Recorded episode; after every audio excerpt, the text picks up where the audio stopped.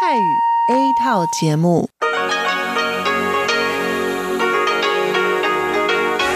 ที่นี่สถานีวิทยุเรดิโอไต้หวันอินเตอร์เนชันแนล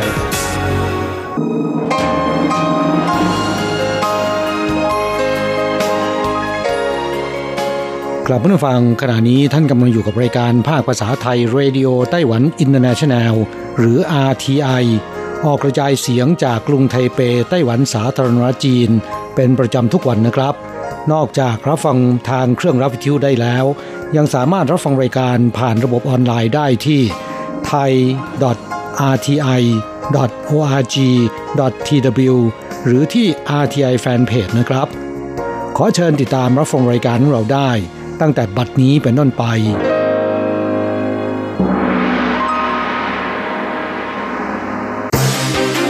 ลำดับแรก ขอเชิญติดตามรับฟัง ข่าวประจำวัน สวัสดีค่ะท่านผู้ฟังที่เคารพ ช่วงของข่าวจากรายการ Radio Taiwan International ประจำวันอังคารที่ 9 กรกฎาคม ปีพุทธศักราช 2562 สำหรับข่าวไต้หวัน มีดิฉันอัญชันทรงพุทธเป็นผู้รายงานค่ะ หัวข้อข่าวมีดังนี้สหรัฐเสริมเคี่ยวเล็บให้ไต้หวัน อนุมัติขายรถถังพิฆาต M1A2 แอปราม 108 คัน มูลค่า 62,300 ล้านเหรียญไต้หวัน กระทรวงกลาโหมไต้หวันชี้การขายอาวุธให้ไต้หวันของสหรัฐ มีแนวโน้มที่จะกลายเป็นเรื่องปกติกระทรวงการคลังไต้หวันประกาศคืนเงินภาษีเงินได้ลดแรก 31 กรกฎาคมนี้ เตือนสิงอมควันระวังหนึ่งกันยายนนี้เป็นต้นไปสูบบุหรี่หน้าร้านสะดวกซื้อ และร้านกาแฟในกรุงไทเป เจอปรับสูงสุด 10,000เหรียญไต้หวัน เทศกาลประเพณีและการละเล่นพื้นบ้านของเด็กนานาชาติเมืองอีหลัน เปิดฉากขึ้นแล้วเตือนระวังพุทธพฤหัสนี้ ภาคเหนือของไต้หวันมีพายุฝนฟ้าขนองในช่วงบ่าย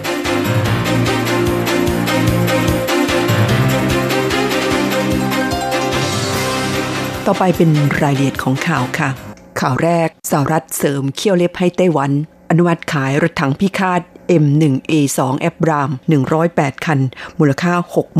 62,300 ล้านเหรียญไต้หวัน องค์การความร่วมมือด้านความมั่นคงกลาโหม หรือ DSCA ของสหรัฐ ประกาศเมื่อวันที่ 8 กรกฎาคมที่ผ่านมาว่า ระทรวงการต่างประเทศสหรัฐ อนุมัติแผนจำหน่ายอาวุธยุทโธปกรณ์ให้ไต้หวันระลอกใหม่ ซึ่งประกอบด้วยรถถังพิฆาต M1A2 แอปรามจำนวน 108 คัน และอุปกรณ์ที่เกี่ยวข้องมูลค่า 2,000 ล้านดอลลาร์สหรัฐ หรือประมาณ 62,300 ล้านเหรียญไต้หวันนอกจากนี้ยังอนุมัติขายขีปนาวุธแบบพื้นสู่อากาศบุคคลแบบประทับบ่ายิง รุ่น FIM 92 Stinger จำนวน 250 ลูก และอุปกรณ์ข้างเคียง มูลค่ารวม 223 ล้านดอลลาร์สหรัฐ หรือประมาณ 6,980 ล้านเหรียญไต้หวัน คาดจะทำให้ทางการปักกิ่ง ไม่พอใจและประท้วงสหรัฐ DSCA ชี้ว่าแผนการจำหน่ายอาวุธยุทโธปกรณ์ให้ไต้หวันครั้งนี้ จะช่วยเสริมเขี้ยวเล็บและพัฒนาความทันสมัยให้แก่กองทัพไต้หวัน นอกจากนี้ยังช่วยเสริมสร้างสมรรถนะในการป้องกันตนเอง และรักษาศิลภาพด้านการเมือง ตลอดจนสร้างสมดุลทางการทหาร และความก้าวหน้าทางเศรษฐกิจของภูมิภาคขณะเดียวกันยังเป็นผลดี และสอดคล้องกับผลประโยชน์ทางเศรษฐกิจ และความมั่นคงแห่งชาติของสหรัฐอีกด้วย กระนั้นก็ดี เนื่องจากคำนึงถึงปฏิกิริยาของทางการปักกิ่ง DSCA ย้ำในตอนท้ายว่า แผนจำหน่ายอาวุธให้ไต้หวันครั้งนี้ ไม่ทำให้สมดุลทางการทหารในภูมิภาคเปลี่ยนแปลงไปข่าวต่อไปกระทรวงกลาโหมไต้หวันชี้สหรัฐขายอาวุธให้ไต้หวันมีแนวโน้มที่จะกลายเป็นเรื่องปกติ กระทรวงกลาโหมไต้หวันสาธารณจีนแถลงในวันที่ 9 กรกฎาคมศกนี้ว่า การที่สหรัฐอนุมัติแผนจำหน่ายอาวุธให้ไต้หวันครั้งนี้ ยึดตามกฎหมายความสัมพันธ์ไต้หวัน และหลักประกัน 6 ประการ ที่ระบุให้สหรัฐสามารถจัดหาอาวุธยุทโธปกรณ์ที่มีประสิทธิภาพในการป้องกันตนเองให้แก่ไต้หวัน พร้อมแสดงความขอบคุณรัฐบาลสหรัฐ ภายใต้การนำของประธานาธิบดีโดนัลด์ทรัมป์ที่อนุมัติขายอาวุธให้ไต้หวันเป็นครั้งที่ 4 แสดงให้เห็นว่าการขายอาวุธให้ไต้หวันของสหรัฐ มีแนวโน้มที่จะกลายเป็นเรื่องปกติ นอกจากนี้ความสัมพันธ์แบบหุ้นส่วนยุทธศาสตร์ ระหว่างไต้หวันกับสหรัฐ นับวันจะแน่นแฟนขึ้นเป็นลำดับ ทั้งนี้เพื่อร่วมกันปกป้องเสรีภาพ และประชาธิปไตยในช่องแคบไต้หวัน ตลอดจนสันติภาพและเสถียรภาพของภูมิภาคอินโดแปซิฟิกสืบไป กระทรวงกลาโหมยังเปิดเผยว่า ในอนาคตกองทัพไต้หวันเตรียมขอจัดซื้อจรวดต่อต้านรถถัง FGM 148 j e f f r i n และโทร 2B จากสหรัฐ เพื่อนำมาเสริมสมรรถนะให้แก่หน่วยยานเกราะของไต้หวันต่อไปเข้าต่อไปกระทรวงการคลังไต้หวันประกาศคืนเงินภาษีเงินได้ล็อตแรก 31 กรกฎาคมนี้ กระทรวงการคลังไต้หวันสาธารณจีนประกาศในวันที่ 9 กรกฎาคมศกนี้ว่า จะคืนภาษีเงินได้บุคคลธรรมดา ให้แก่ผู้ที่จ่ายเกินอัตราที่กำหนดล็อตแรกในวันที่ 31 กรกฎาคมนี้และเนื่องจากในปีนี้รัฐบาลปรับเพิ่ม 4 รายการหลักที่สามารถนำไปลดภาษีให้สูงขึ้นทำให้มีผู้ได้รับเงินภาษีคืนเพิ่มขึ้นเป็น2 941 ล้านราย เทียบกับปีที่แล้วซึ่งมีผู้ได้รับเงินภาษีคืนเพียง 2.301 ล้านราย เพิ่มขึ้น 6.4 แสนราย หรือเพิ่มขึ้นประมาณ 27.8%โดยภาษีที่ต้องคืนให้แก่ผู้เสียภาษีเงินได้ล็อตแรกนี้ มีมูลค่ารวม 45,500 ล้านเหรียญไต้หวัน เพิ่มขึ้นจากปีที่แล้ว 9,100 ล้านเหรียญไต้หวัน กระทรวงการคลังจะทยอยคืนเงินภาษีให้แก่ผู้จ่ายเกินอัตราที่กำหนดแบ่งเป็น 3ล็อต โดยล็อตที่ 2 จะจ่ายคืนในวันที่ 31 ตุลาคม และล็อตที่ 3 ในวันที่ 20 มกราคมปีหน้า เข้าต่อไปเตือนสิงอมควันระวัง 1 กันยายนนี้เป็นต้นไปสูบบุหรี่หน้าร้านสะดวกซื้อ และร้านกาแฟในกรุงไทเป ปรับสูงสุด 10,000เหรียญไต้หวัน กรุงไทเปประกาศห้ามสูบบุหรี่บริเวณทางเดินชั้นหนึ่ง หน้าร้านสะดวกซื้อ 5 แบรนด์ และร้านกาแฟแฟรนไชส์ 10 แบรนด์ ตั้งแต่วันที่ 1 กันยายนนี้เป็นต้นไป ฝ่าฝืนมีโทษปรับ 2,000 ถึง 10,000 เหรียญไต้หวันนับว่ากรุงไทเปเป็นเมืองที่สองของไต้หวัน ที่เริ่มใช้มาตรการปรับสิงห์อมควัน ที่สูบบุหรี่หน้าร้านสะดวกซื้อ และร้านกาแฟแฟรนไชส์หลังจากที่นครนิวไทเป ประกาศใช้มาตรการดังกล่าวตั้งแต่เดือนมีนาคมที่ผ่านมา โดย 6 เดือนแรกหลังการประกาศถือเป็นช่วงประชาสัมพันธ์ โดยกรุงไทเปประชาสัมพันธ์เพียง 3 เดือน และจะเริ่มปรับพร้อมกันตั้งแต่วันที่ 1 กันยายนนี้เป็นต้นไป ทั้งนี้ร้านสะดวกซื้อและร้านกาแฟแฟรนไชส์ที่ห้ามสูบบุหรี่บริเวณหน้าร้านได้แก่7 e เ e ่ e อ Family Mart Hi-Life OK และ Simply Mart ส่วนร้านกาแฟแฟรนไชส์ 10แบรนด์นั้นประกอบด้วย Starbucks 85 องศาซีLouisa Coffee Mr. Brown Cafe Dante Coffee Ikari Coffee Barista Coffee Cama Cafe Crown and Fancy และ Peter Better Cafe ในอนาคตยังจะพิจารณาขยายขอบเขต การใช้มาตรการดังกล่าวออกไป ด้วยหวังว่าจะสามารถขจัดควันสูบบุหรี่มือสองให้หมดไป ข่าวต่อไปเทศกาลประเพณีและการละเล่นพื้นบ้านของเด็กนานาชาติเมืองอีหลานเปิดฉากขึ้นแล้ว เทศกาลประเพณีและการละเล่นพื้นบ้านของเด็กนานาชาติเมืองอีหลัน ปี 2562 หรือ ICFFF เปิดฉากขึ้นแล้วเมื่อวันเสาร์ที่ 6 กรกฎาคมที่ผ่านมา โดยในวันแรกเปิดให้ชาวเมืองอีหลานเข้าชมงานฟรี ซึ่งดึงดูดชาวอีหลานหลายพันคนแห่เข้างาน เพื่อเล่นน้ำคลายร้อนกันอย่างสนุกสนาน นายซ่งหลงเฉียนผู้อำนวยการกองวัฒนธรรมเมืองอีหลานเปิดเผยว่า ในวันแรกของงานปีนี้เปิดให้พี่น้องชาวอีหลานเข้าชมฟรี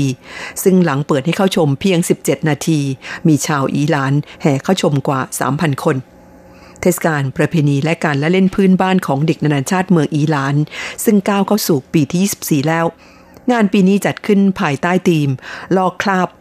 ไฮไลท์ของงานอยู่ที่สไลเดอร์กลางสระว่ายน้ำน้ำพุเต้นระบำ และการแสดงของคณะละครสัตว์ วันละสองรอบ คือช่วง 15นาฬิกา30 นาทีและ 19นาฬิกาปีที่แล้วดึงดูดผู้เข้าชมงานได้กว่า 400,000 คน สำหรับปีนี้กำหนดจัดขึ้นระหว่างวันที่ 6 กรกฎาคมถึง 18 สิงหาคม คาดสามารถดึงดูดผู้เข้าชมงานมากกว่าปีที่แล้ว เข้าต่อไปเตือนระวังพุทธพฤหัสนี้ภาคเหนือของไต้หวันมีพายุฝนฟ้าขนองในช่วงบ่าย กรมอุตุนิยมวิทยาไต้หวันพยากรณ์สภาพอากาศในรอบสัปดาห์นี้ว่า อิทธิพลของลมตะวันตกเฉียงใต้ ส่งผลให้ต้นสัปดาห์ฝนจะทิ้งช่วง อย่างไรก็ดีช่วงบ่ายวันพุธและพฤหัสบดีนี้ ภาคเหนือจะมีพายุฝนฟ้าขนอง และอาจมีฝนตกหนักในพื้นที่ราบ แต่จะตกไม่นาน จากนั้นอากาศจะกลับมาร้อนอบอ้าวดังเดิม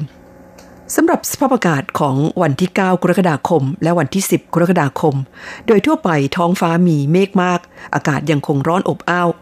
ภาคใต้อาจมีฝนฟ้าขนองในช่วงบ่าย เกาะจินเหมินมาจู และเผิงหู อาจมีพายุฝนฟ้าขนองเป็นหย่อมๆ ส่วนพื้นที่อื่นมีเมฆมากและอากาศร้อนอบอ้าว อุณหภูมิประมาณ 26-36 องศาเซลเซียส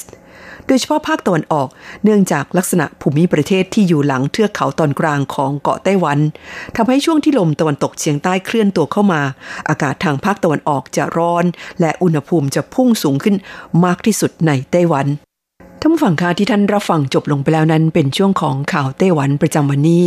นำเสนอโดยดิฉันอัญชันทรงพุทธค่ะ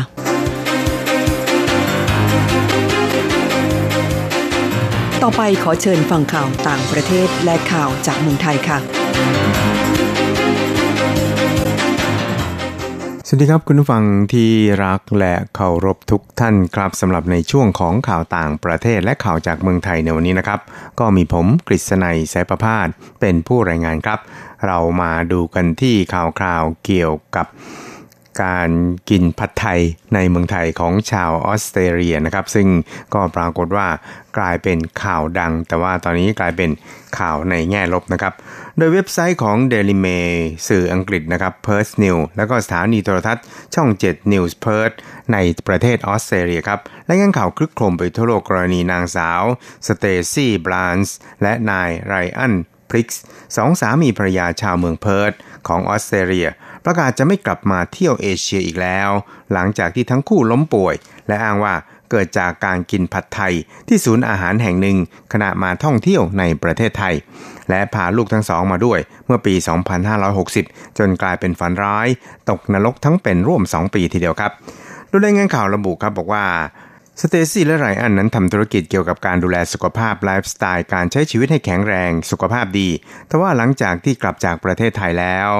ทั้งครูกับอ่อนแรงรู้สึกเหนื่อยล้าอย่างไม่ทราบสาเหตุ ที่ทำให้ไม่สบายแบบนี้ แล้วก็ไปพบแพทย์ถึง 3 คนในช่วงเวลาร่วมเดือน จนกระทั่งมาพบแพทย์ที่สามารถวินิจฉัยสาเหตุ ของอาการไม่สบายของทั้งสองได้ว่า เกิดจากการติดเชื้ออะมีบาชนิดหนึ่งที่ทำให้มีอาการท้องร่วงหลังจากกินผัดไทยที่ฟู้ดคอร์ทแห่งหนึ่งระหว่างมาเที่ยวประเทศไทยครับครับเขาบอกก็บอกว่าผมจะไม่กลับไปอีกแล้วชีวิตผมนั้นเปลี่ยนไปเลย ผมจะไม่กลับไปตลอดกาลนะครับซึ่ง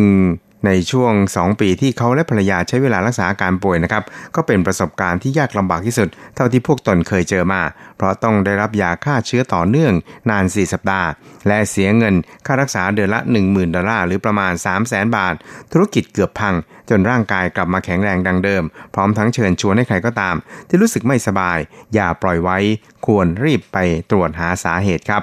อย่างไรก็ตามนะครับรายงานข่าวก็ไม่ได้ระบุว่าทำไมสองสามีภรรยาชาวออสเตรเลียจึงเชื่อว่า ติดเชื้ออะมีบาดังกล่าว จนไม่สบายหลังจากกินผัดไทย ที่ฟู้ดคอร์ทแห่งหนึ่งในประเทศไทยนะครับขณะที่ยังไม่มีการยืนยันชัดเจนในเรื่องนี้แต่อย่างใดครับครับช่วงนี้เราไปติดตามข่าวคราวจากเมืองไทยกันบ้างครับ ข่าวแรกเราไปดูกันที่นายกรัฐมนตรีพลเอกประยุทธ์จันทร์โอชานะครับ ได้ระบุเกี่ยวกับมาตรการป้องปรามการใช้ความรุนแรงครับว่า โลกมีการเปลี่ยนแปลงไป ซึ่งตนเองนั้นก็ได้รับผลกระทบมากพอสมควร ในเรื่องของการใช้โซเชียลมีเดียโจมตี ซึ่งไม่สามารถควบคุมได้มากนัก เพราะถ้าหากมีการควบคุมมากๆ จะกลายเป็นการละเมิดสิทธิของประชาชน เพราะฉะนั้นประชาชนต้องเลือกที่จะรับรู้ข้อมูลข่าวสารจากโซเชียลอย่างไรนะครับไม่ให้เกิดความขัดแย้งขึ้น พร้อมกันนี้พลเอกประยุทธ์ก็บอกว่ารู้สึกไม่สบายใจ เพราะทำให้เกิดความแตกแยกทางสังคมก็ให้เกิดความเกลียดชังโดยไม่ใช่เรื่องของตัวเองทำให้บานปลายเกิดเป็นความรุนแรงจึงขอฝากให้ทุกคน มีภูมิต้านทานในการรับข้อมูลข่าวสาร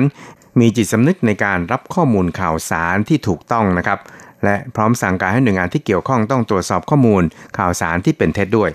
สุดท้ายครับเราไปดูเกี่ยวกับ นายรัฐมนตรีพลเอกประยุทธ์จันโอชาเช่นเดียวกันนะครับ ก็ได้กล่าวถึงรายงานสถานการณ์ค้ามนุษย์หรือ Trafficking in Persons Report นะครับประจำปีนี้ โดยกระทรวงต่างประเทศสหรัฐว่าประเทศไทยนั้นยังคงได้รับการจัดให้อยู่ในระดับ Tier 2นะครับซึ่งเป็นการคงอันดับเดิมจากปีที่แล้วสะท้อนว่าสหรัฐนั้นตระหนักถึงความมุ่งมั่น และความพยายามของไทย ในการป้องกันและปราบปราม การค้ามนุษย์ในทุกรูปแบบในช่วงที่ผ่านมาครับครับช่วยเราไปติดตามอัตราแลกเปลี่ยนระหว่างค่าเงินเหรียญไต้หวันกับเงินบาทและเงินเหรียญสหรัฐกันครับหากต้องการโอนเงินบาท 10,000 บาท ต้องใช้เงินเหรียญไต้หวัน 10,000 กับ 330 เหรียญไต้หวัน หากต้องการซื้อเงินสด 10,000 บาทต้องใช้เงินเหรียญไต้หวัน 10,000กับ690 เหรียญไต้หวัน ส่วนตาแลกเปลี่ยนระหว่างค่าเงินเหรียญไต้หวันกับเงินเหรียญสหรัฐในวันนี้ 1 เหรียญสหรัฐต้องใช้เงินเหรียญไต้หวัน 31.44 เหรียญไต้หวันแลกซื้อ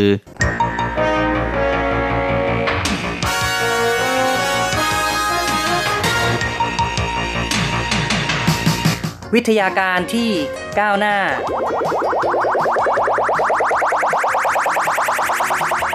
ชีวิตความเป็นอยู่ที่ทันสมัย อะไรที่ใหม่ ๆ ล้ำยุค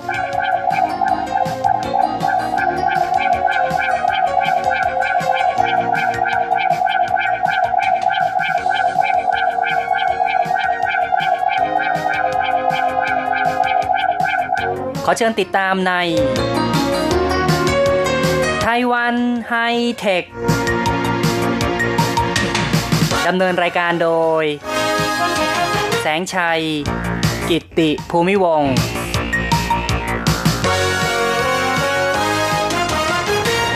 คุณผู้ฟังที่รักครับ พบกับแสงชัยแล้วในไต้หวันไฮเทค ในครั้งนี้ เราจะคุยกันในหัวข้อ ไต้หวันเตรียมประมูลคลื่นสื่อสาร ระบบ 5G ปลายปีนี้ ในปลายเดือนมิถุนายนที่ผ่านมานั้น คณะกรรมการสื่อสารแห่งชาติของไต้หวันหรือว่า NCC ได้ถแถลงว่า การร่างข้อกำหนดบริหารคลื่นสื่อสารไร้สาย ได้ผ่านการพิจารณา เท่ากับว่าไต้หวันก้าวเข้าสู่ยุค 5G เร็วขึ้น คาดว่าจะประมูลคลื่นได้ในเดือนธันวาคมปีนี้ เร็วกว่าที่คาดการไว้ครึ่งปี เพราะฉะนั้นไต้หวันเตรียมก้าวเข้าสู่ยุค 5G ไม่ล้าหลังประเทศอื่นทางคณะกรรมการการสื่อสารแห่งชาติของไต้หวันหรือว่า NCC เนี่ยนะครับ ก็แถลงว่าเพื่อบรรลุเป้าหมาย คณะรัฐมนตรีและสภานิติบัญญัติได้ตั้งเป้าหมาย ที่จะเปิดการประมูลภายในปลายปีนี้ จึงมีการแก้ไขระเบียบบริหารคลื่นไร้สาย ซึ่งแต่เดิมในยุค 4G การออกใบอนุญาตนะครับ ใช้เวลา 60 วัน ลดเหลือ 45 วัน และจะเริ่มรับคำร้องขอตั้งแต่เดือนกันยายน ซึ่งช่วงการรับเรื่องนั้นจะลดจาก 45 วันเหลือ 30 วันด้วย ทางนี้ทางนั้นก็เป็นการเร่งเวลาเพื่อให้ทันต่อการเปิดประมูลในเดือนธันวาคมนั่นเอง กระทรวงคมนาคมของไต้หวันนะครับ ก็ได้แถลงในเรื่องของคลื่นความถี่ใบอนุญาต 5G ซึ่งมีความกว้างคลื่นนะครับ หรือว่า bandwidth รวม 2,970 เมกะเฮิรตซ์ในจำนวนนี้ช่วงคลื่น 3.5 กิกะเฮิรตซ์จะมีการจัดสรร 270 เมกะเฮิรตซ์แล้วก็ 28 กิกะเฮิรตซ์จัดสรร bandwidth 2,500 เมกะเฮิรตซ์และเคลื่อนที่เหลือจากการประมูลระบบ 4G ซึ่งก็คือช่วงคลื่น 1,800 เมกะเฮิรตซ์ความกว้าง 20 เมกะเฮิรตซ์เนี่ย จะนำมาร่วมประมูลด้วย ในส่วนของอายุการใช้งานส่วนแรกนะครับ ก็คือทั้งคลื่น 3.5 กิกะเฮิรตแล้วก็ 28 กิกะเฮิรตนั้นจะมีอายุการใช้งานจนถึงปี 2040 ก็ประมาณ 20 ปีนะครับ และในส่วนของ 1,800 เมกะเฮิรตนั้น จะมีเวลาใช้งาน 10 ปี ซึ่งก็สิ้นสุดในปี 2030 ทั้งนี้ทั้งนั้นเพื่อไปหลักประกันว่าการจัดสรรคลื่นความถี่ 5G เมื่อมีการจัดสรรไปแล้ว ผู้ประกอบการจะเร่งดำเนินการติดตั้งเสาส่งสัญญาณ ทาง NCC จึงกำหนดว่า การตั้งเสาส่งสัญญาณ 5G ในช่วงคลื่น5 GHz นั้น จะต้องดำเนินการภายใน 5 ปี ถ้าไม่จัดตั้งเสาสัญญาณใหม่ก็ต้องมีการอัปเกรดจากระบบ 4G เป็น 5G ครอบคลุมประชากรอย่างน้อย 50%และเสาสัญญาณ 3.5 GHz นั้น อย่างน้อยต้องติดตั้ง 1,000 เสาขึ้นไป ส่วนช่วงคลื่น 28 กิกะเฮิรตซ์นั้น เนื่องจากว่ามีการคำนึงถึงความเป็นจริงทางด้านกายภาพนะครับของคลื่นความถี่ และการบริการซึ่งมีรูปแบบเฉพาะนะครับ จึงกำหนดแต่ปริมาณเสาสัญญาณ ไม่ได้คำนึงถึงการครอบคลุมประชากร ผู้ที่ได้รับการจัดสรรเกินกว่า 100เมกะเฮิรตซ์นะครับ ก็คือว่ามีแบนด์วิดต์เกินกว่า 100เมกะเฮิรตซ์ขึ้นไปนั้น ต้องตั้งเสาสัญญาณ 5G อย่างน้อย 357 เสานะครับ แล้วก็สูงสุดไม่เกิน 3,000 เสา นี่ก็เป็นกติกานะครับ เป็นหลักการโดยพื้นฐาน แล้วก็ทาง NCC นั้นก็บอกว่าการประมูลคลื่น 5G เนี่ย ก็จะแบ่งเป็น 2 ขั้นตอนด้วยกัน ในขั้นตอนแรกนั้นจะเป็นการประมูลในหลายรอบนะครับ เพื่อหาผู้ที่ได้รับการจัดสรรช่วงคลื่นแล้วก็แบนด์วิดต์นะครับของคลื่น และในการประมูลรอบที่ 2 นั้นก็จะเป็นการประมูลช่วงคลื่นที่เหมาะสมนะครับ เท่ากับว่าแบ่งเป็นการประมูล 2 ขั้นตอน ขั้นตอนแรกนั้นเป็นการประมูลว่าใครได้รับการจัดสรรแบนด์วิดต์เท่าไหร่นะครับ จากนั้นแล้วเนี่ยก็จะมา ประมูลช่วงคลื่นอีกทีหนึ่งนะครับ ว่าแต่ละคนนั้นจะอยู่ในช่วงคลื่นไหน ที่จะมีการกำหนดลงไปอย่างละเอียดในอีกขั้นตอนหนึ่ง ทางคณะกรรมการการสื่อสารก็แถลงว่าการที่ไต้หวันเปิดประมูลเร็วขึ้นประมาณครึ่งปีเนี่ยนะครับ คาดหวังว่าจะมีความทัดเทียมกับประเทศแนวหน้าอื่น ๆ ที่เปิดใช้งานระบบ 5G จะเป็นการพัฒนาเศรษฐกิจไต้หวันให้รุดหน้า และประชาชนก็สามารถที่จะใช้ระบบ 5G ได้อย่างรวดเร็ว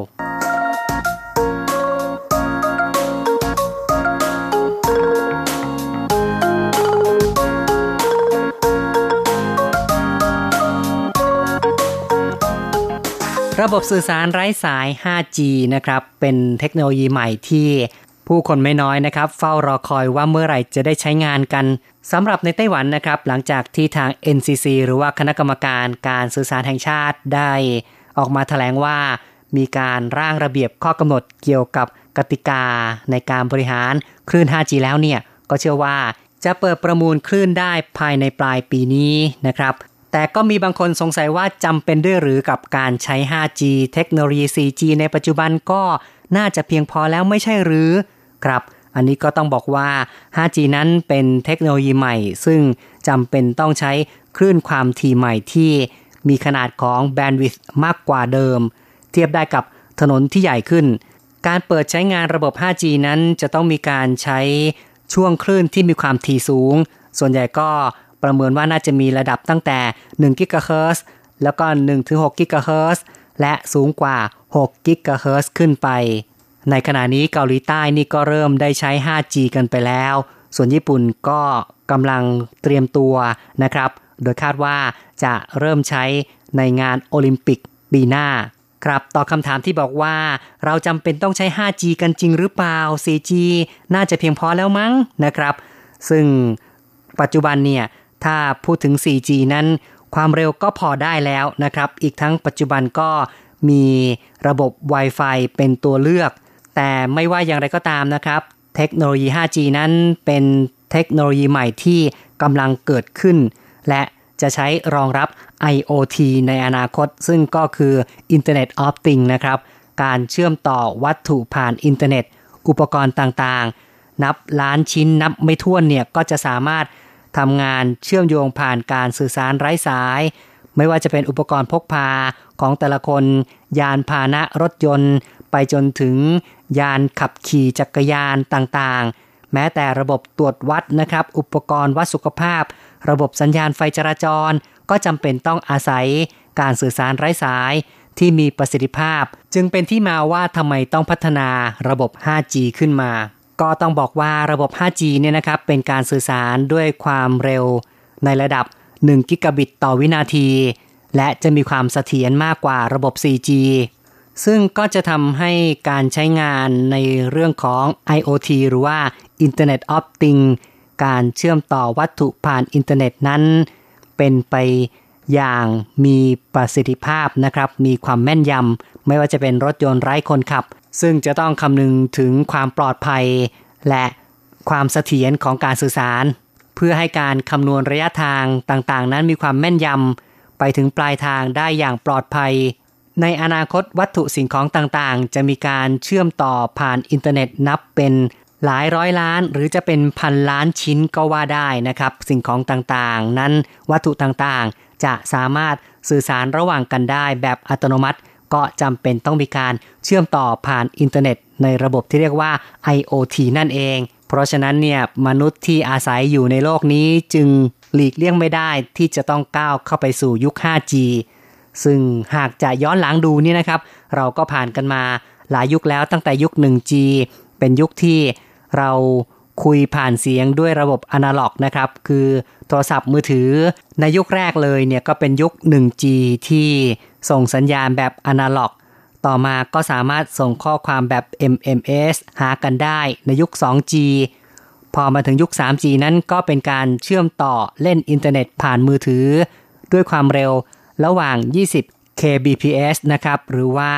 20 gigabit per second ถึง 42 megabit per second นะครับ ก็เป็นยุค 3G พอมาถึงยุคนี้คือยุค 4G เนี่ย เราก็สามารถที่จะส่งสัญญาณสื่อสารผ่านระบบไร้สายได้เร็วขึ้น จนสามารถสตรีมมิ่งเสียงเพลงหรือว่าดูหนังได้ แต่ถึงกระนั้นก็ยังไม่พอนะครับ จึงจำเป็นต้องก้าวเข้าสู่ยุค 5G รุ่นที่ 5 ของการสื่อสาร ซึ่งในยุค 5G นั้นไม่ได้เน้นว่าจะใช้ในการสื่อสารเฉพาะเครื่องโทรศัพท์มือถือ แต่ว่าจะเป็นยุคของ IoT หรือว่า Internet of Things การเชื่อมต่อวัตถุสิ่งของผ่านอินเทอร์เน็ต ซึ่งในยุค 5G นั้นการดาวน์โหลดหนังวิดีโอจะเร็วมาก เร็วถึง 10,000 เมกะบิต per second หากเปรียบเทียบ 4G กับ 5G นะครับ ถ้าเราใช้ 4G ดูวิดีโอออนไลน์ขนาด 8K หรือว่าดาวน์โหลดหนังเนี่ยต้องรอประมาณ 6 นาที แต่ถ้าว่าในระบบ 5G นั้นใช้เวลาเพียงแค่ 6 วินาทีเท่านั้น นอกจากนี้ในระบบ 5G เนี่ยการเชื่อมต่อจากจุดหนึ่งไปยังปลายทาง ใช้ความเร็วเพียงแค่ 0.001 วินาทีคือเร็วมากนะครับ แทบไม่รู้สึกเลย ยังไม่ทันกระพริบตาเลยนะครับ ก็ถึงซะแล้ว การรับส่งข้อมูลจะเพิ่มขึ้นถึงพันเท่าทีเดียว พลังงานในการเชื่อมต่อก็น้อยลงถึง 90%ด้วยทำให้สามารถยืดอายุแบตเตอรี่ในการใช้งานได้ถึง 10 ปี ก็ต้องบอกว่า 5G นั้นมีความก้าวหน้ามากกว่า 4G หลายอย่างหลายเท่าทีเดียว ประการแรกเลยนั้นก็ตอบสนองได้เร็วกว่า ถ้าเราใช้ 4G ในการควบคุมสิ่งต่างๆ ในระดับความเร็ว 20-30 มิลลิเซคันนะครับ ก็คือ 1 ต่อ 1,000 วินาที แต่ถ้าใช้ 5G นั้นจะเร็วขึ้น 10 เท่า เพราะฉะนั้นเนี่ยการสั่งงาน IoT หรือว่า Smart Device ต่างๆ ก็จะอยู่ในระดับประมาณ 3-4 มิลลิเซคันระบบ 5G นั้นยังรับส่งข้อมูลได้มากกว่า 4G อย่างมากมายนะครับ การส่งข้อมูลในระบบ 5G นั้นจะมากกว่าระบบ 4G ประมาณ 7 เท่าต่อเดือนทีเดียว นอกจากนี้ ยังมีความถี่สำหรับการใช้งานมากกว่า ในยุค 4G นั้น เราใช้คลื่นความถี่ถึงระดับ3กิกะเฮิรตซ์แต่ถ้าเป็น 5G เราจะใช้ความถี่ได้ถึง 30กิกะเฮิรตซ์ความแตกต่างประการต่อไปก็คือว่า 5G นั้นรองรับการใช้งานในแต่ละพื้นที่ได้มากกว่า ถ้าเป็นระบบ 4G เนี่ยจะรองรับได้ประมาณ 100,000คนต่อพื้นที่ 1 ตารางกิโลเมตร แต่ถ้าเป็นระบบ 5G นั้นจะ รองรับได้เพิ่มอีก 10 เท่านะครับ ก็คือ 1 ล้านคนต่อ 1 ตารางกิโลเมตร เพราะฉะนั้นในระบบ 4G ถ้าว่าผู้คนอยู่กันหนาแน่นมากขึ้น เราก็จะไม่สามารถส่งสัญญาณโทรศัพท์มือถือกันได้ แต่ว่าในระบบ 5G เนี่ยก็ถึงล้านคนต่อ 1 ตารางกิโลเมตรทีเดียวนะครับ เพราะฉะนั้นก็จะมีช่วงคลื่นที่ใช้กันอย่างเหลือเฟือ รองรับคนต่อพื้นที่ได้มากขึ้น ระบบ 5G นั้นยังถ่ายโอนข้อมูลต่อวินาทีได้มากกว่าด้วย ซึ่งในระบบ 4G โอนข้อมูลเข้าเครื่อง 1 กิกะบิตต่อวินาที 5G จะทำได้ถึง 20 กิกะบิตต่อวินาที หรือว่า 20 เท่าของ 4G เหล่านี้ก็ล้วนแต่เป็นจุดเด่นของ 5G ที่เหนือกว่า 4G นะครับ ซึ่งก็แน่นอนว่าเมื่อระบบ 5G มีการใช้งานอย่างแพร่หลายแล้ว ไม่ว่าเราจะดูหนังฟังเพลง เล่นเกม เปิดเว็บบนมือถือ ก็จะเร็วแบบไม่สะดุดนะครับ เพราะในระบบ 4G เวลาเราสตรีมมิ่งดูหนังฟังเพลงเนี่ยนะครับ ก็ยังมีโอกาสสะดุดบ้าง แต่ว่า 5G นั้นจะไม่สะดุดเลย คุณผู้ฟังครับการพูดคุยในรายการไต้หวันไฮเทคในวันนี้ แสงชัยได้นำเอาคร่าวๆเกี่ยวกับความคืบหน้านะครับ ในการเตรียมจัดสรรคลื่นความถี่เพื่อรองรับการสื่อสารไร้สาย ระบบ 5G ซึ่งเชื่อว่าไต้หวันก็จะสามารถทำการจัดสรรได้ และก็จะมีระบบ 5G ใช้งานไม่แพ้ประเทศอื่นนะครับ เอาละครับ การพูดคุยในรายการไต้หวันไฮเทคในครั้งนี้ แสงชัยขออำลาไปก่อนครับ อย่าลืมกลับมาพบกันใหม่ในครั้งต่อไป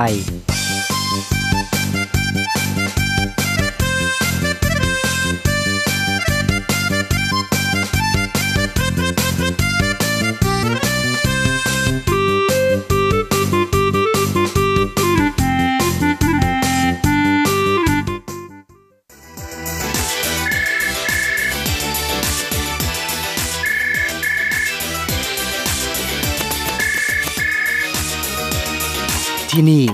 มีเรื่องราวมากมาย ที่นี่มีสิ่งที่น่าสนใจ เราเชื่อว่าที่นี่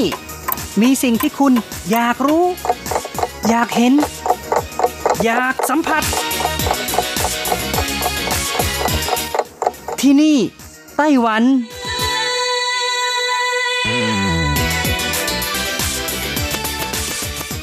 สวัสดีค่ะ คุณผู้ฟังที่รักทุกท่านพบกันช่วงเวลาที่นี่ได้วันกับรถจรัสยนสุวรรณพร้อมกับเนื้อหาสาระดีๆ ที่เกี่ยวข้องกับในไต้หวันมาเล่าสู่กันฟังประจำทุกสัปดาห์ ในสัปดาห์นี้ก็ยังคงมีเรื่องราวดีๆ เช่นกันนะคะ เป็นเรื่องของหน่อไม้ค่ะ อ๋อ หน่อไม้ก็คือจูสุนหรือว่าสุนนะคะ ซึ่งเป็น ที่นิยมนำมารับประทานประกอบเป็นอาหารทำสลัดจิ้มน้ำพริกหรือว่า โอ้โห ปรุงได้หลายวิธีต้มซุปก็ได้นะคะ ช่วงนี้ก็เป็นฤดูกาลของหน่อไม้ในไต้หวัน โดยเฉพาะหน่อไม้หวานอร่อยอร่อยนะคะ ช่วงหน้าร้อนออกมาเยอะแยะเลยนะคะ ถ้าเป็นอาหารไทยนะคะ เอาหน่อไม้ไปจิ้มน้ำพริก โอ้โห แล้วก็เอามาปรุงด้วยการต้มยำแกง ก็แสนอร่อยนะคะ เป็นที่ชื่นชอบของหลายๆ คน ยิ่งถ้าจะถามคุณผู้ฟังนะคะว่า โอ้เอามาทำอะไรมั่ง ซุปหน่อไม้น่าจะแซ่บที่สุดใช่ไหมคะหน่อไม้นอกจากจะใช้ปรุงอาหารทั้งไทยจีนฝรั่งให้มีรสชาติอันโอชะแล้วก็ยังให้คุณค่าทางอาหาร แล้วก็เป็นสิ่งที่ รับประทานแล้วไม่อ้วนด้วยค่ะ โอ้โห อันนี้หลายคนคงชอบใช่ไหมคะ โดยเฉพาะคนที่อยากจะลดน้ำหนักในช่วงหน้าร้อนค่ะ และเพราะว่าในหน่อไม้นั้นมีเส้นใหญ่สูงกว่า แล้วก็เหมาะ มากเลยทีเดียว หน่อไม้หวานให้โปรตีนแล้วก็โพแทสเซียมสูง แล้วก็ให้แร่ธาตุอีกมากมายซะด้วยนะคะ อย่างเช่น หน่อไม้หวาน 1 กรัมนะคะ จะให้แคลอรี่เพียง 22 กรัมเท่านั้นค่ะ โปรตีน 2.1 กรัม ไขมัน 0.2 กรัม คาร์โบไฮเดรต 3.8 กรัม แล้วก็ไฟเบอร์ 2.3 กรัม โอ้โห เห็นไหมคะว่ารับประทานแล้วไม่อ้วนแน่นอนนะคะ นอกจากนี้ก็ยังให้วิตามินและเกลือแร่นานาชนิดอย่างเช่น วิตามิน A B1 B2 โดยเฉพาะวิตามิน C ก็ให้ถึง 3 มิลลิกรัมเลยทีเดียวนะคะโพแทสเซียมก็มีนิดหน่อยค่ะ แล้วก็หน่อไม้ก็มีทั้งใช้หน่อสด หรือว่าหน่อไม้ดอง หรือว่าหน่อไม้แห้งเอามารับประทานกัน อย่างในไต้หวันนะคะ ช่วงนี้เป็นหน้าฤดูกาลเป็นหน้าร้อนของหน่อไม้ นิยมเอามาทำสลัดก็เยอะนะคะ แล้วก็ยังมีให้เลือกหลากหลายพันธุ์ซะด้วยค่ะ อย่างเช่น หน่อไม้หวานพันธุ์ลี่จูสุนนะคะ หมาจูสุนกุ้ยจูสุนเป็นต้นนะคะ ซึ่งในวันนี้เราก็มาทำความรู้จักหน่อไม้หวานชนิดต่างๆ ของไต้หวันพร้อมทั้งวิธีการเลือกใบพร้อมๆกันเลยนะคะ ค่ะ ในทุกปีระหว่างเดือนพฤศจิกายนจนถึงเดือนตุลาคม เป็นช่วงฤดูกาลของหน่อไม้ในไต้หวันค่ะ ซึ่งก็คือช่วงนี้เองนะคะ หากใครอยู่ในไต้หวันก็คงเห็นการขายหน่อไม้ในท้องตลาดไม่น้อยเลยทีเดียว แล้วก็การที่จะกินหน่อไม้สดให้อร่อย หวานสดก็ต้องดูที่แหล่งปลูกซะด้วยค่ะ การเก็บเกี่ยวตลอดจนการขนส่งไปขายให้กับผู้บริโภคก็มีความเกี่ยวข้องกับความสดความอร่อยของหน่อไม้สดทั้งนั้นเลยนะคะ หน่อไม้ก็เป็นคำที่ใช้เรียกหน่ออ่อนของไผ่ที่เอามากินกันโดยแตกจากเง่าที่อยู่ใต้ดินแต่ถ้าว่าเราไม่ขุดมากินกัน มันก็จะโตขึ้นเป็นไผ่นั่นเองค่ะ ในวันนี้นะคะ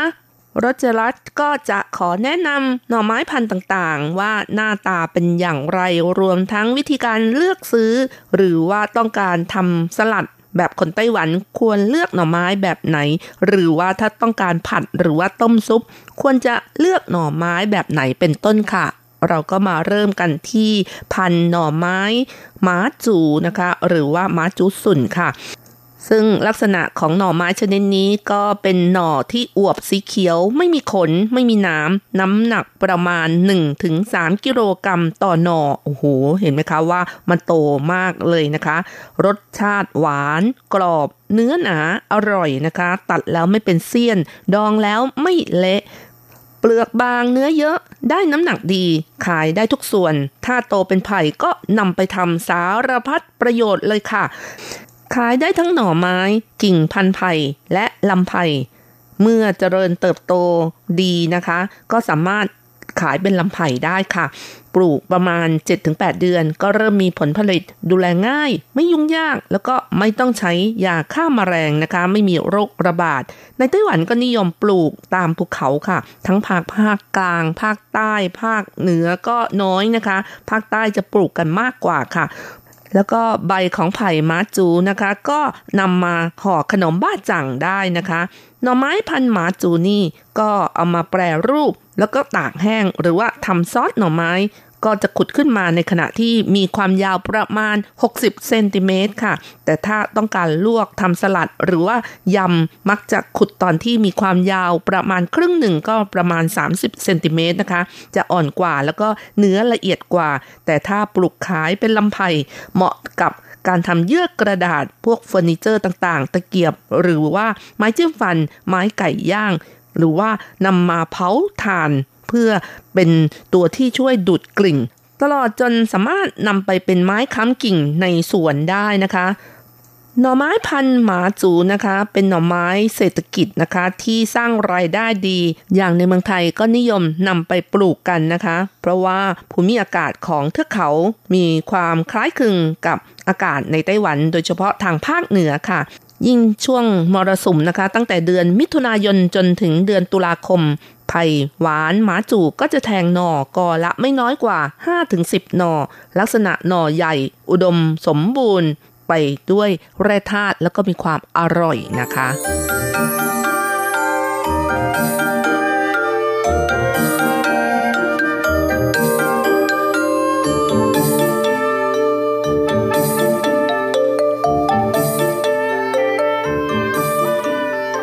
น่อไม้พันธุ์ต่อไปที่จะนำมาแนะนำในวันนี้ก็คือหน่อไม้กุ้ยจูค่ะ กุ้ยจูสุนนะคะ ลักษณะพิเศษของหน่อไม้ชนิดนี้คือจะกลวงตรงกลางบางส่วนนะคะ ข้อของหน่อจะห่าง เส้นใยสูง เวลานำมากินนะคะ อาจจะมีความรู้สึกว่าแข็งไปนิดนึง นอกจากจะปลูกให้โตเป็นต้นไผ่เพื่อนำไปทำเฟอร์นิเจอร์ หรือว่าทำเป็นโครงก่อสร้างแล้วนะคะ ถ้าเอามากินส่วนใหญ่ก็นำมาแปรรูปเป็นหน่อไม้แห้งนั่นเองค่ะ แล้วก็หน่อไม้พันนี้ก็จะเก็บรักษาความสดค่อนข้างยากอีกด้วยค่ะ จะเปรี้ยวเร็วส่วนใหญ่ถ้านำมาขายตามท้องตลาดก็จะผ่านการต้มแล้วนะคะ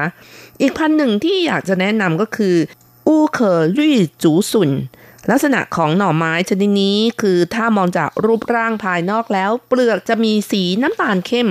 บางส่วนของเปลือกนอกจะมีขนออกสีดำรสชาติใกล้เคียงกับหน่อไม้ลุยจูนะคะ แต่ว่าเส้นใยก็จะเยอะกว่า เวลากินก็อาจจะมีรสชาติคล้ายๆ กับหน่อไม้พันหมาจูนะคะ นอกจากเหมาะในการทำสลัดแล้วก็ยังสามารถนำไปผัด หรือว่าต้มซุปก็ได้ค่ะ อีกพันหนึ่งค่ะก็คือลุยจูหรือว่าหน่อไม้พันธุ์สีเขียวนะคะ แม้อันนี้รู้สึกว่า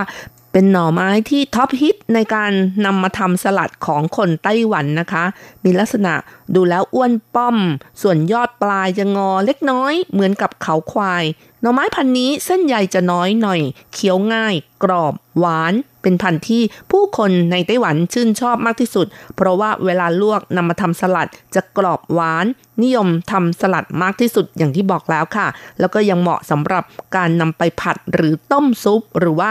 รรูปเป็นหน่อไม้แห้งก็ได้ค่ะ เป็นพันธุ์ที่นิยมบริโภคมากที่สุดค่ะสำหรับฤดูกาลของลุยจูสุนนะคะ ประมาณเดือนพฤษภาคมจนถึงเดือนตุลาคม คือช่วงหลังเทศกาลบ้าจังจนถึงช่วงฤดูใบไม้ผลินะคะ เป็นช่วงที่กินลี่จูสุนอร่อยที่สุด ถ้าเป็นหน่อไม้อ่อนก็จะออกรสหวาน ถ้าเป็นหน่อไม้ที่แก่หน่อยก็จะมีเส้นใหญ่มากขึ้นสำหรับ แหล่งปลูกลี่จูสุนนะคะ ก็จะมีตั้งแต่ทางภาคเหนือจนถึงทางภาคใต้ค่ะ สถิติของ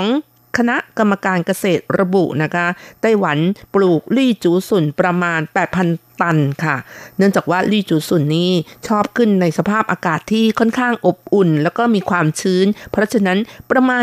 70%จะปลูกกันทางภาคเหนือ ตั้งแต่เมืองซินจูขึ้นไปจนถึงทางภาคเหนือค่ะ แต่ว่าอย่างไรก็ตามในความเป็นจริง เมืองผิงตงซึ่งอยู่ทางภาคใต้ของเกาะไต้หวันนะคะ เนื่องจากสภาพอากาศ ร้อนชื้นเมื่อผ่านพ้นหน้าหนาวไปเข้าสู่ฤดูใบไม้ผลิอากาศจะร้อนเร็วขึ้นทำให้หน่อไม้ลี่จูสุนที่นี่เก็บเกี่ยวได้เร็วกว่าทางภาคเหนือค่ะ โดยเฉพาะอย่างยิ่งที่อำเภอไห่ฟงของจังหวัดผิงตงค่ะ เนื่องจากพื้นที่ดังกล่าวนะคะ มีลักษณะเป็นพื้นราบดินดำสภาพดินดำเป็นกลาง ไม่เป็นกรดหรือว่าด่างมาก จึงทำให้ที่นี่เหมาะกับการปลูกลี่จูสุนรสชาติอร่อยนะคะ อีกพันธุ์หนึ่งที่จะนำมาแนะนำแต่ว่าปริมาณไม่มาก ช่วงเวลาการปลูกก็จะสั้นกว่าพันธุ์อื่น ๆ นั่นก็คือเจี้ยนจูสุนนะคะ ลักษณะภายนอกหน่อตรงแล้วก็สั้น ฤดูกาลของหน่อไม้นี้จะสั้นด้วย ส่วนใหญ่ปลูกบริเวณอุทยานหยางหมินซันค่ะ หรือว่าเขตลุยซุยของเมืองฮวาเหลียนเนื้อของหน่อไม้สดอร่อย กรอบ เหมาะสำหรับนำไปผัด หรือบางทีอาจนำมาย่างทั้งหน่อแล้วนำไปกินกันนะคะตามติดด้วยหน่อไม้อีกชนิดหนึ่งที่จะนำมาแนะนำในวันนี้ก็คือหน่อไม้ม่งจงสุนค่ะ หน่อไม้พันนี้นะคะ ชอบอากาศค่อนข้างอบอุ่นค่ะ จะพบเห็นในช่วงฤดูหนาวที่ไม่เหมือนหน่อไม้พันธุ์อื่น ๆ ที่อยู่ในช่วงของหน้าร้อนนะคะหน่อไม้ม่องจงนะคะ จะมีราคาสูงกว่าหน่อไม้ชนิดอื่น ลักษณะเด่นของหน่อไม้ชนิดนี้คือถ้าออกในช่วงก่อนฤดูใบไม้ผลิก็จะเรียกกันว่า หน่อไม้หน้าหนาว หรือว่าตรงสุนนะคะ เนื้อของหน่อค่อนข้างจะอ่อน แต่ถ้าเก็บหลังเทศกาลตรุษจีนไปแล้วก็จะเรียกว่าหน่อไม้ฤดูใบไม้ผลิก็หรือว่าชุนสุนค่ะ ลักษณะของหน่อไม้นี้ขึ้นอยู่กับสภาพอากาศ แล้วก็ปริมาณน้ำฝนค่ะ ถ้าหน่อใหญ่เก็บเกี่ยวช่วงหน้าหนาว รสชาติของหน่อไม้ก็จะออกขมนิดๆ เส้นใหญ่ๆแต่ถ้าเลือกให้ได้หน่อรสชาติอร่อย ก็ต้องเลือกหน่ออ้วนหน่อยนะคะ น้ำหนักเยอะหน่อยก็จะอร่อยกว่าค่ะ ค่ะคุณฟังคะหลังจากที่ได้รู้จัก หน่อไม้ที่หลากหลายของไต้หวันกันแล้วนะคะรจรัตก็อยากจะนำมาฝากอีกเรื่องหนึ่งก็คือเรื่องของการแบ่งเกรดของหน่อไม้นะคะ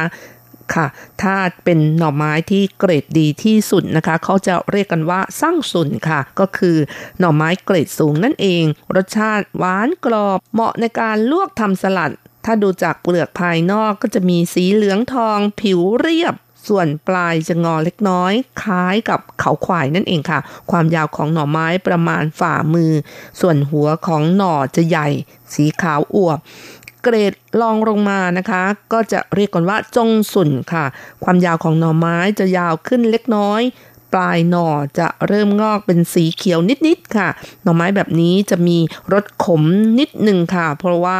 เริ่มมีสีเขียวจะแก่ขึ้นแล้วค่ะ แต่ถ้านำไปลวกประมาณ 30 นาที รสขมก็จะหายไปนะคะ แล้วก็อีกเกรดหนึ่งก็คือเสี่ยสุนนะคะ หน่อไม้แบบนี้ก็จะมีเส้นใหญ่มากขึ้นแก่แล้วนะคะ ก็คือมันจะเอ่องอกนาน ไปอะไรอย่างนี้นะคะ เหมาะในการทำต้มตุนพะโล้แล้วถ้าดูส่วนปลายของหน่อนะคะ จะสีเขียวมากขึ้น หน่อจะยาวกว่าฝ่ามือ และลำจะผอมตรงมากขึ้นค่ะ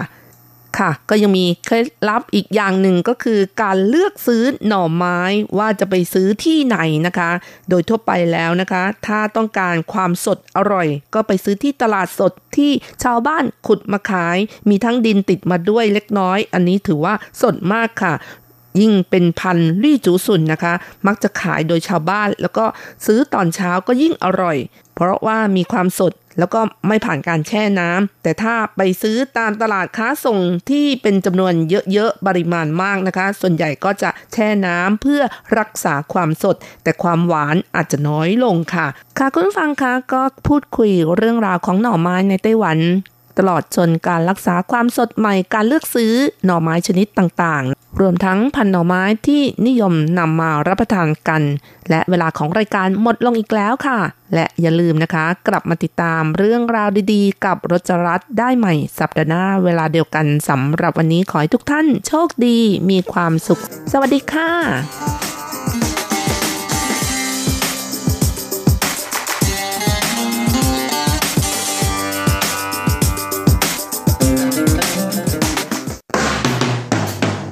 ทุกเรื่องที่เป็นข่าว ทุกเรื่องที่เป็นกระแสในสังคมไต้หวัน เราจะจับมาเล่าให้คุณฟังทุกสัปดาห์ที่ RTI ผ่านมุมมองของคนรุ่นใหม่ กับรายการ มิติใหม่ไต้หวัน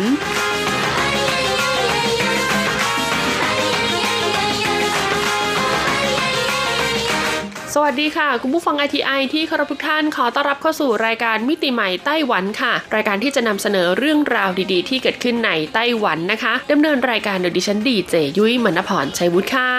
สำหรับเรื่องราวของเราในสัปดาห์นี้นะคะ บอกเลยว่าต่อเนื่องมาจากสัปดาห์ที่แล้วค่ะ หากใครจำได้นะคะ สัปดาห์ที่แล้วเนี่ยยุ้ยได้พูดถึงเรื่องราวของเทศกาลภาพยนตร์ไทเป 2019 ค่ะ Taipei Film Festival นั่นเองนะคะ ซึ่งในปีนี้ค่ะนอกเหนือจากการรวบรวมเอาภาพยนตร์ในกระแสนอกกระแสคุณภาพจากทั่วโลกมาจัดฉายแล้วนะคะ ก็ยังได้มีการเชิญในส่วนของผู้กำกับไทย 2 ท่านด้วยกันค่ะ ท่านแรกก็คือคุณพุทธิพงษ์อรุณเพ็งนะคะ ซึ่งท่านนี้เนี่ยมีภาพยนตร์เรื่องกระเบนราหูนะคะ มาร่วมจัดฉาย แล้วก็ร่วมแข่งขันก็คือว่าให้ผู้ชมที่มีโอกาสได้ชมภาพยนตร์ในเทศกาลหนังเนี้ยได้รับคัดเลือกด้วยว่าเออภาพยนตร์เรื่องนี้ควรจะได้รับรางวัลหรือไม่อ่านะแล้วก็อีกท่านหนึ่งค่ะก็คือคุณลีชาตะเมธีกุลค่ะ ซึ่งคุณลีเนี่ยเคยถูกนำเอาภาพยนตร์นะคะ หลายเรื่องนะอย่างเช่นภวังค์รักนะคะ หรือว่าจะเป็นเรื่องเจ้านกกระจอกค่ะมาฉายในงานเทศกาลหนังไต้หวันเมื่อหลายปีที่ผ่านมาแล้ว แล้วก็ปีนี้ค่ะทั้ง 2 เรื่องนะคะ ภาพยนตร์2เรื่องนี้ก็ถูกนำมาฉายอีก แล้วก็คุณลีเนี่ยก็ถูกรับเลือกให้เป็นบุคคลไฮไลท์ของงานเทศกาลหนัง Taipei Film Festival ปีนี้ด้วยนะคะ ซึ่งทั้งสองท่านเนี่ยก็ได้มาร่วมพูดคุยนะคะ กับสื่อมวลชนไต้หวันรวมถึงคอหนังชาวไต้หวันจำนวนมากเลยทีเดียวละค่ะ ซึ่งยุ้ยเองนะคะก็มีโอกาสได้ไปชมภาพยนตร์ไทยทั้ง 3 เรื่องที่นำมาจัดฉายในปีนี้นะคะ แล้วก็บอกเลยว่าแต่ละรอบเนี่ยได้รับความนิยมจากคนไต้หวันอย่างล้นหลามเลยทีเดียวละค่ะ และนอกเหนือจากงานเทศกาล Taipei Film Festival 2019 แล้วค่ะยุ้ยยังได้พูดถึงเรื่องราวของการ์ตูนที่ถูกหยิบมาทำนะคะ เป็นเวอร์ชั่นภาพยนตร์อ่าแล้วก็จัดฉายในโรงภาพยนตร์ไปทั่วโลกเลยทีเดียวนะคะ ซึ่งนะคะก็มีผลสำรวจค่ะของคนไต้หวันเองนะคะ เกี่ยวกับ 10 ภาพยนตร์การ์ตูนในดวงใจค่ะ ต้องบอกเลยว่าเป็นภาพยนตร์ที่ในเวอร์ชันการ์ตูนเนี่ยก็ได้รับความนิยมมากๆ แล้วก็เมื่อถูกนำมาทำเป็นเวอร์ชั่นของภาพยนตร์เนี่ยก็ได้รับความนิยมไม่แพ้กัน แล้วก็เป็นกระแสให้คนไต้หวันพูดถึงตั้งแต่ปี 2016 ถึงปี 2020 นะคะ หรือว่าปีหน้านั่นเอง โดยอันดับ 10 ค่ะ คือภาพยนตร์มู่หลันนะคะ ซึ่งจะจัดฉายในปีหน้าค่ะ แล้วก็อันดับ 9 นะคะ ก็คือ Maleficent นะคะ ภาค 2 ที่คาดว่าจะลงโรงให้เราได้ชมกันในปลายปีนี้นะคะ อันดับ 8 ค่ะ ก็คือเรื่องกินทามะนะคะ เป็นภาพยนตร์ที่สร้างมาจากการ์ตูนญี่ปุ่นถึง 2 เวอร์ชันด้วยกันแล้ว แล้วก็คาดว่าในภาค 3 เนี่ยก็น่าจะออกมาเร็วๆนี้เนาะและอันดับ 7 นะคะ ก็คือการ์ตูนและเกมที่ต้องบอกเลยว่ามีชื่อเสียงมากๆค่ะอย่าง Sonic the Hedgehog ซึ่งก็ถูกนำมาจับทำเป็นภาพยนตร์เรียบร้อยแล้วนะคะ แล้วก็คาดว่าจะลงโรงฉายให้เราได้รับชมกันภายในสิ้นปีนี้ด้วย เอาละค่ะในสัปดาห์นี้เรามาต่อกันที่อันดับ 6 ถึงอันดับ 1 กันเลยดีกว่านะคะ บอกเลยว่าแต่ละเรื่องเนี่ยไม่ธรรมดาค่ะ และก็ไม่น่าเชื่อว่าบางเรื่องเนี่ยนะเมื่อนำมาทำเป็นเวอร์ชั่นที่เรียกได้ว่าภาพยนตร์แล้วเนี่ย เฮ้ย สนุก เออนะ แล้วก็สร้างความประทับใจให้กับคนดูได้ไม่น้อยเลยทีเดียว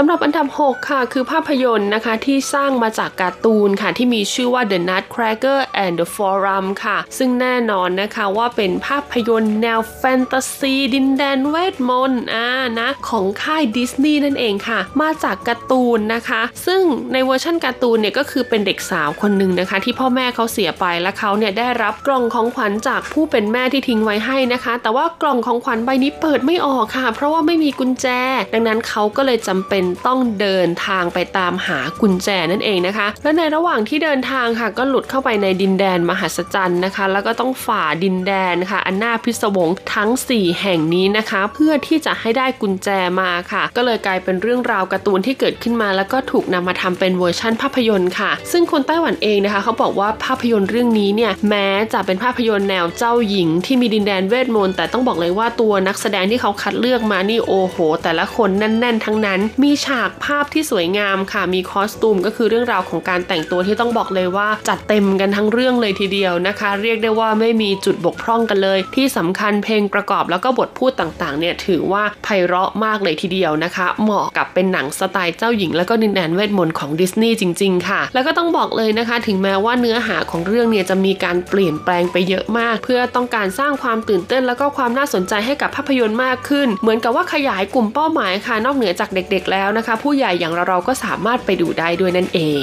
ต่อมาในอันดับที่ 5 ค่ะ ก็คือภาพยนตร์จากค่ายดิสนีย์อีกเช่นเดียวกันนะคะ ก็แหมดิสนีย์เนี่ยเขามีการ์ตูนเยอะแยะไปหมดเลยนะ ไม่รู้กี่ร้อยกี่พันเรื่องนะคะ จะหยิบมาสร้างเป็นเวอร์ชันภาพยนตร์นี่ก็ต้องบอกเลยว่าสร้างเท่าไหร่ก็ไม่จบสักทีนะคะ โดยเรื่องล่าสุดนะคะที่ต้องบอกเลยว่าเป็นสไตล์เจ้าหญิงแฟนตาซี และก็ถูกนำมาสร้างแล้วก็ฉายไปเมื่อช่วงกลางปีนี้เองนะคะ รู้สึกว่าจะเดือนพฤษภาคมที่ผ่านมานะคะ แล้วก็ต้องบอกเลยว่าได้รับความนิยมมาก ๆ เลยก็คือภาพยนตร์เรื่องอาลาดินค่ะ โดยนะคะในเวอร์ชั่นภาพยนตร์นี่นะก็ได้นำเอาวิลสมิธโอ้ยมาแสดงเป็น Genie อาลาดินในตะเกียงวิเศษ บอกเลยว่าเป็นอะไรที่สุดยอดมากจริง ๆนะคะ แล้วก็เนื้อหาเนี่ยก็ต้องยอมรับค่ะว่ามีการเปลี่ยนแปลงไปเยอะพอสมควร แต่สุดท้ายแล้วค่ะ ผู้สร้างภาพยนตร์เรื่องนี้นะคะ ก็ยังเก็บเอารายละเอียดสำคัญสำคัญที่เป็นฉากที่ต้องเรียกว่าเป็นภาพจำของเวอร์ชั่นการ์ตูนอาลาดินเนี่ยมาใส่ไว้ในเวอร์ชั่นภาพยนตร์ได้อย่างครบถ้วนเลยทีเดียวละค่ะ แล้วก็ต้องบอกเลยนะคะไม่ว่าจะเป็นผู้ใหญ่หรือเด็กค่ะ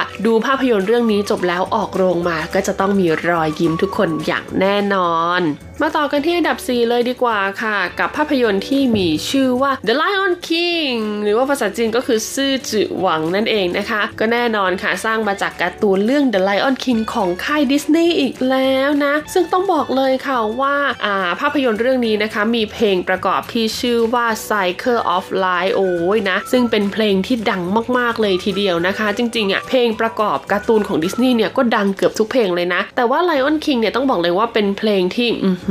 คลาสสิกมากๆนะคะ เพราะว่าการ์ตูนเรื่องนี้เนี่ยจริงๆเนี่ยสร้างมาตั้งแต่ปี 1994 แล้วค่ะ แล้วพอมาทำเป็นเวอร์ชั่นภาพยนตร์นะคะ แน่นอนก็จะต้องมีการนำเอาสัตว์ป่าจริง ๆ ค่ะมาร่วมเข้าฉากด้วยผสานกับการทำเทคนิค 3D animation ต่างๆทำ CG ต่างๆ เข้าไปนะคะ ต้องบอกเลยว่าเรื่องนี้นะหากใครที่ชอบดูเรื่องราวของสัตว์ป่า แล้วก็ชอบดูหนังที่มีความเป็น CG เยอะๆอ่านะก็สามารถไปติดตามชมกันได้ เพราะยุ้ยเชื่อว่าอ่า CG ของหนังเรื่องนี้จะต้องละเอียดเนียนสุดๆ อย่างแน่นอนเลยทีเดียวแล้วค่ะ แล้วก็คุณจะเห็นนะคะ สัตว์ป่าเหล่านี้รวมถึง The Lion King ของเรากลับมามีชีวิตอีกครั้งบนจอภาพยนตร์นั่นเอง รู้สึกว่าจะโรงโรงฉายในไต้หวันนะคะ ประมาณวันที่ 20 เดือนกรกฎาคมนี้นะคะ ซึ่งตอนนี้ก็มีตัวอย่างหนังออกมาให้ชมแล้วนะคะ หากใครที่ยังรังเลอยู่ว่าเอ๊ะจะไปดูดีไหมอ่าแนะนำว่าไปดูตัวอย่างหนังกันก่อนได้เลย ต่อมาในอันดับที่ 3 ค่ะ คือภาพยนตร์ที่มีชื่อว่าดัมโบนะคะ และก็แน่นอนค่ะว่าสร้างมาจากการ์ตูนของวอลดิสนีย์เรื่องดัมโบเช่นเดียวกันหากใครจำได้ก็คือเป็นน้องช้างหูใหญ่ๆนะคะ ซึ่งเขาเนี่ยสามารถใช้หูเป็นปีกในการบินได้นั่นเองนะ ด้วยความที่เขาเนี่ยเกิดมา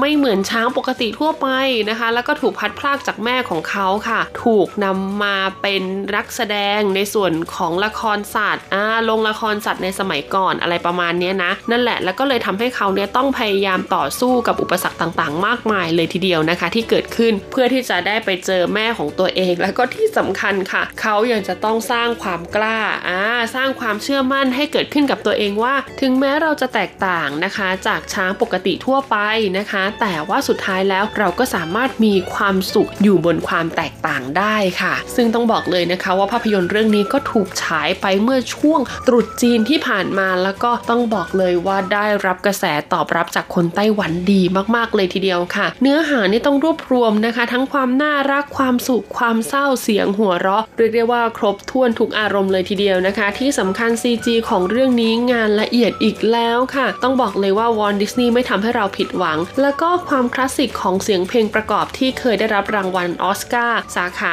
ภาพยนตร์การ์ตูนแอนิเมชันในสมัยก่อนนะคะ ก็ถูกนำมาใช้ประกอบดัมโบในเวอร์ชันภาพยนตร์ด้วยล่ะค่ะและก็แน่นอนว่าสร้างความตราตรึงใจให้กับผู้ชมภาพยนตร์เรื่องนี้ได้อย่างมากเลยทีเดียว อะเรามาต่อกันที่อันดับ 2 เลยดีกว่าค่ะ กับภาพยนตร์เรื่องคริสโตเฟอร์โรบินนะคะ ซึ่งแน่นอนว่าก็ถูกสร้างมาจากการ์ตูนนะคะ เรื่องคริสโตเฟอร์โรบินเช่นเดียวกัน หากใครเคยดูหรือว่าเคยอ่านการ์ตูนเรื่องนี้ก็จะรู้ว่าอ่าคริสโตเฟอร์โรบินเนี่ยก็คือเป็นเพื่อนกับหมีพูห์หรือว่าวินนี่เดอะพูห์ในสมัยที่เขายังเด็กๆนะคะ โดยสมัยเด็กๆเนี่ยเขาก็จะอาศัยอยู่กับครอบครัว ซึ่งเป็นบ้านที่อยู่ในป่าค่ะ แล้วก็มีเพื่อนสนิทก็คือเป็นเจ้าหมีวินนี่เดอะพูห์แล้วก็ผองเพื่อนนั่นเองนะคะ แต่พอโตขึ้นค่ะเขาก็ต้องมีการดำเนินวิถีชีวิตของเขาเองถูกไหมเขาก็ย้ายเข้ามาอยู่ในเมืองมามีครอบครัวค่ะ แล้วก็อยู่ดีวันหนึ่งอ้าววินนี่เดอะพูห์กับ the gang ค่ะ ก็หลงป่าเข้ามาอยู่ในเมืองเช่นเดียวกันนะคะคริสโตเฟอร์โรบินเนี่ยก็เลยต้องทำการพาวินนี่เดอะพูห์และ the gang เนี่ยกลับเข้าไปอยู่ในป่าดังเดิมค่ะ โดยระหว่างการเดินทางนี้นะคะ ก็เกิดเรื่องราวขึ้นมากมายเลยทีเดียว เรียกได้ว่าตลอดทั้งเรื่องนี่นะ สามารถเรียกทั้งรอยยิ้มเสียงหัวเราะ แล้วก็คราบน้ำตาให้กับผู้ชมอย่างเราๆได้เป็นอย่างดีค่ะ และแม้ว่านะคะตัวการ์ตูนในภาพยนตร์เรื่องนี้จะไม่สามารถทำสีสันให้ฉูดฉาดหรือว่าโดดเด่นได้เหมือนกับในเวอร์ชั่นของแอนิเมชันอ่านะแต่ก็ไม่ได้ทำให้อรรถรสนะคะ หรือว่ารายละเอียดของเนื้อหาการ์ตูนเนี่ยสูญเสียไปแม้แต่นิดเดียวค่ะ เพราะเขาได้มีการร้อยเรียงเนื้อหานะคะ เรื่องราวของคริสโตเฟอร์โรบินกับแก๊งหมีพูห์เนี่ยนะได้เป็นอย่างดีเลยทีเดียวค่ะ คุณผู้ฟังเรียกได้ว่าเราเสียตังค์ไปดูภาพยนตร์เรื่องนี้แล้วไม่ผิดหวังอย่างแน่นอน ซึ่งภาพยนตร์เรื่องนี้นะคะ ก็ได้เข้าลงฉายไปตั้งแต่ช่วงปลายปี 2018 แล้ว ดังนั้นหากใครอยากดูตอนนี้ก็ไปสามารถหาดูได้บนเว็บไซต์ต่างๆ เลยนะคะ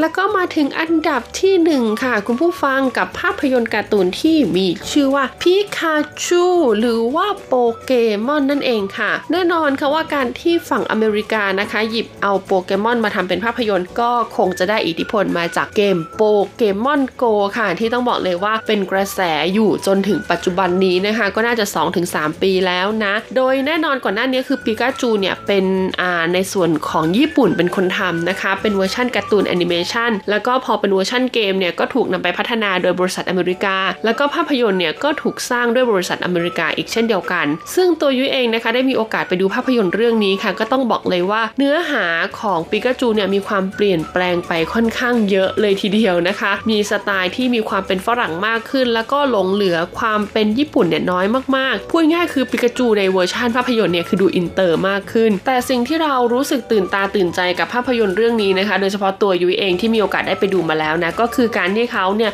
นำเอาเจ้าตัวการ์ตูนเพื่อนพ้องของปิกาจูทั้งหมดเนี่ยมาปรากฏอยู่ในภาพยนตร์เรื่องนี้ได้อย่างครบถ้วนเลยทีเดียวค่ะ แล้วก็มีหลากหลายร่างด้วยนะ บอกเลยว่า เอ้ย เป็นอะไรที่แบบเหลือเชื่อแล้วก็เกินคาดมากๆนะคะ ตอนแรกก็คิดว่าอาจจะมีปิกาจู แล้วก็ตัวหลักๆ แค่ไม่กี่ตัวที่ไหนได้นะคะ ตัวบางตัวเนี่ยไม่ใช่ตัวหลักของเกมปิกาจูด้วยซ้ำแต่อาจจะเคยโผล่มาแวบๆก็มาปรากฏตัวในภาพยนตร์เรื่องนี้เช่นเดียวกันนะคะ แล้วก็ CG ของเขาเนี่ยเป็นงานละเอียดมากๆนะ การที่อ่านักแสดงเนี่ยสื่อสารกับตัวการ์ตูนนะคะ หรือว่าสื่อสารกับเจ้าตัวโปเกมอนทั้งหลายแหล่เนี่ยไม่ได้ทำให้เรารู้สึกว่ามันแบบตะขิดตะขวางใจเลยจริงๆนะคือดูแล้วเนี่ยแบบว่าลื่นไหลมากๆเลยทีเดียวนะคะ ไม่รู้สึกตะขิดตะขวางใจเลย แล้วก็มีความเชื่อด้วยนะว่าเออถ้าฉันเดินออกจากโรงภาพยนตร์ไปแล้วฉันอาจจะเจอเหล่าบรรดาเพื่อนพ้องปิกาจูมาคอยต้อนรับอยู่หน้าโรงภาพยนตร์ก็ได้นะคะ เอาเป็นว่าหากใครอยากดูภาพยนตร์เรื่องนี้เข้าไปแล้วเมื่อช่วงต้นปี แล้วก็ตอนนี้ก็คงออกโรงไปแล้วนะคะ ยังคงสามารถหาดูได้บนเว็บไซต์ทั่วไป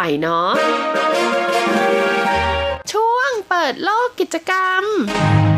สำหรับช่วงเปิดโลกกิจกรรมในสัปดาห์นี้ค่ะ ยุ้ยจะขอแนะนำงานที่มีชื่อว่าสวนสัตว์กระชปองค่ะ ซึ่งจัดขึ้นที่หัวซาน Creative Park นะคะ โดยจัดแล้วนะตั้งแต่วันที่ 28 มิถุนายน ไปจนถึงวันที่ 15 กันยายน พุทธศักราช 2562 นี้ค่ะ มีการเก็บค่าบัตรเข้าชมงานด้วยนะคะ ถ้าเป็นผู้ใหญ่หรือว่าคนปกติทั่วไปเนี่ยก็ราคา 300 เหรียญไต้หวัน แต่ถ้าเป็นเด็กหรือว่าเป็นบัตรโปรโมชั่นเนี่ยก็ 260 เหรียญไต้หวันนะคะ บอกเลยว่าภายในงานเนี่ยเขาจะมีการรวบรวมเอากาชาปองที่เป็นรูปสัตว์ต่างๆค่ะ มาจัดแสดงไว้ในรูปแบบของสวนสัตว์ หรือว่าสถานการณ์ต่างๆ มากมายเลยทีเดียว ดังนั้นหากใครที่เป็นแฟนคลับของกาชาปองนะคะ แล้วก็เป็นกาชาปองที่เกี่ยวข้องกับสัตว์เลี้ยงสัตว์ป่านะคะ ในลักษณะท่าทางต่างๆ เรียกได้ว่าเขาขนกันมาครบทุกเวอร์ชั่นเลยทีเดียวนะคะเอาเป็นว่าหากใครที่เป็นแฟนพันธ์แท้กาชาปอง แล้วก็ชื่นชอบการสะสมของเหล่านี้พลาดไม่ได้ค่ะ ที่สำคัญภายในงานนี้คุณยังมีโอกาสลุ้นรับนะคะ รางวัลก็คือเป็นกาชาปองเจ้าสัตว์ป่าพวกนี้ติดไม้ติดมือกลับบ้านไปอีกด้วยสำหรับวันนี้หมดเวลาของรายการมิติใหม่ไต้หวันแล้วล่ะค่ะพบกันใหม่สัปดาห์หน้า สวัสดีค่ะ